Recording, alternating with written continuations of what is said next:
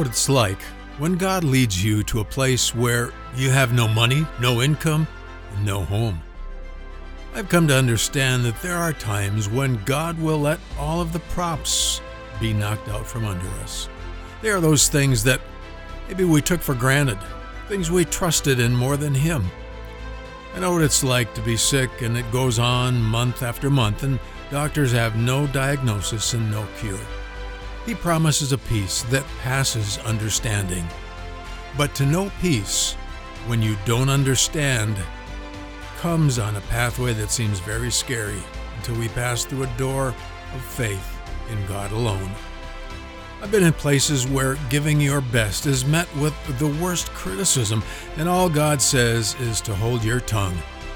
Vindication and justice may never come from men, but when it doesn't, we come to a place where God can be our all in all. It's a blessed place to be, but is a terrible journey for a man's mind, will, and emotions until the destination is upon us. There are plenty of examples of the pathway to trust in God alone, from Abraham to Job, to Peter's prison cell. But today is about the battle to attain the prize that God is leading us to, when He allows all of the things that are not of faith to be removed. When you experience it, and you will, here's what you'll need to know. Paul talks about his great struggles in the flesh, and he says he lives by faith, not by sight. He is groaning in his body, the Bible says, groaning to be clothed, and is very willing to leave this body and to be with Christ and to be clothed with his immortal body. He is constrained by the love of God, as a potter holds a lump of clay in his hands. But Paul's lump is hurting deeply. Maybe you too have felt like saying, I too feel that groaning. It's been a bad day. My chest is tight and I'm extremely exhausted with emotions that have been pulled apart. If I leave this body now and journey to heaven, I imagine myself as one who has pulled his body from the ocean. Crawling up on the beach, I collapse in the sand as the sun warms my skin. I am saved, and the struggle against all the waves of life is over. But I feel totally spent. So I just lay there for a time as the fog of war is compelled to slowly retreat. Now, have you ever been there? Have you ever felt like that? I just watched a documentary about Israel facing the Red Sea. They'd just come through a very foreboding trek through a narrow valley with ominous mountains enclosing them. The Egyptian army is coming, and the sea is their only escape. They're stuck and soon to be captured, beaten, some killed, and the rest taken back to captivity in Egypt. It is an utterly hopeless place from a human perspective. No helicopters will come, no commercials will interrupt the drama. They have no weapons, no armor, and they're weary from travel. Across the water's 13 mile expanse are the towering mountains of Midian, now Saudi Arabia. It's an extremely desperate situation. It is here that many will reconcile themselves to be killed. To see this spot, even today, it's a bleak and poverty stricken shore that very few people have ever seen. Little does Israel know that 500 years from then, King Solomon will erect an extremely large solid granite pillar to mark the spot of a great deliverance. It still stands today, 3,000 years later. On this beach, there is a large area where the sand and rock are melted together as if a very hot fire had branded the earth. It's where God's pillar of fire came to protect Israel until they could cross the sea. On the bottom, there are thousands of artifacts of an entire army destroyed. There are chariot wheels, weapons, and the bones of men covered in coral to preserve them. They are a reminder that a totally beaten down, defenseless nation was rescued. It's a stark reminder that there is a God who needs absolutely no help, no human wisdom to deliver from all that threatens our lives. Paul would groan in his body as he stood firm in faith within. He knew whose he was. For our light and momentary troubles are achieving for us an eternal glory that far outweighs them all, he would say. So we fix our eyes not on what is seen, but on what is unseen, since what is seen is temporary, but what is unseen is eternal. For we know that if the earthly tent we live in is destroyed, we have a building from God, an eternal house in heaven, not built by human hands. When all we trust in this world is taken from us, we stand at the very door of victory, and if we are willing to do so, we can walk in. One of the things a person must take hold of is that heaven is a wonderful place to go. You begin to wrestle with something that can only be wrestled with when you think there's no earthly hope left. You come to the place of knowing a faith that glorifies God and one that doesn't have to save the body. You fall into the arms of God's love and the power of the cross.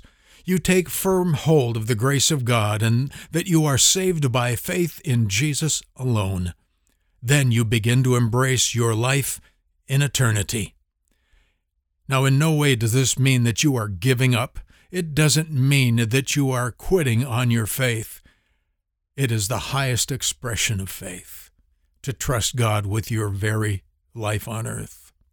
Paul would say that to live by faith and not by sight means to accept that since Christ died for us, we are all dead and our life is hidden with God in Christ. We are therefore new creations completely. Listen, you were created for God's unimaginable glory. You are going to inherit all that belongs to Jesus Himself. You are called joint heirs with Christ, and it's very real. You have become the righteousness of God in Christ if you are born again. Now consider these disciples who followed Christ. They fundamentally lived in the dirt, walking everywhere and sleeping in what we wouldn't let our animals endure. Next to our lives, they were a step ahead of cavemen in terms of living conditions in some respects. They didn't have 1% of the knowledge of this world that we have, yet they had a knowledge that makes our science, technology, medicine, space travel, and education look like an infant's. Following Jesus was a whirlwind of miracles. He hears a leper call out and he says, I am willing. And he's cured. A soldier says, My servant is paralyzed. I will heal him, Jesus says. And he does. Then he speaks to a storm that is about to kill the disciples, and it's calmed. He takes a synagogue leader's daughter by the hand, and she rises up from the dead. Over and over until the disciples are stunned by the word impossible being stricken from their senses. That's what the miracles do. Jesus is Lord, and we have just seen the true reality that defines our own lives, and it's overwhelming. Slowly, the truth steps out of the shadows of our struggle faith for healing, peace of mind, or provision is not faith that God will do something to take the pain away, or send finances, or heal a broken heart if we can only believe hard enough. That's not the point. The disciples finally begin to see Jesus is Lord. When I understand that lordship is not a judicial demand to obey, but is a gracious determination to exercise authority over all that harms me, then I have finally believed in the lordship of love versus the lordship of law. As Lord, He wages war over all that threatens my life. He destroyed death with its fear. He conquered the sin that assaults my eternity. As my champion, He doesn't reign in me by demands, but by deliverance. Paul said, as sin has reigned unto death, even so might grace reign through righteousness unto eternal life by Jesus Christ our Lord. I obey him as Lord, like my body obeys the sun's warmth when I'm freezing, or my body obeys the urge to drink when I am so dehydrated that my heart seems like it's failing. I will obey none other when my life's only hope is before me. Jesus is the Lord of life by faith. That's what the disciples begin to understand as miracle after miracle washed over them. And that's what the disciples begin to see when Jesus came walking on the water to them, gave Peter the power to walk on the sea by faith, and then calmed the storm. They said, You are really God. They saw his lordship manifested as life itself when death was the only human option. Jesus said, He who does the will of my Father, the same as my brother or sister or mother. But you see, doing things he asks doesn't make us his family. We do his will because we are his family, if indeed we are.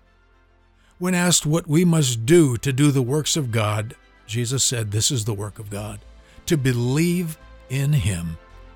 He is our champion, the sun that warms you in the cold, feeds you in the desert, and fights for you on the battlefields of sin and despair is who Christ is. He is the Lord who reigns over all of our enemies.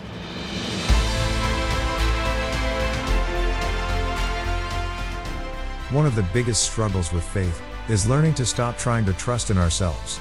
It's often a hard lesson.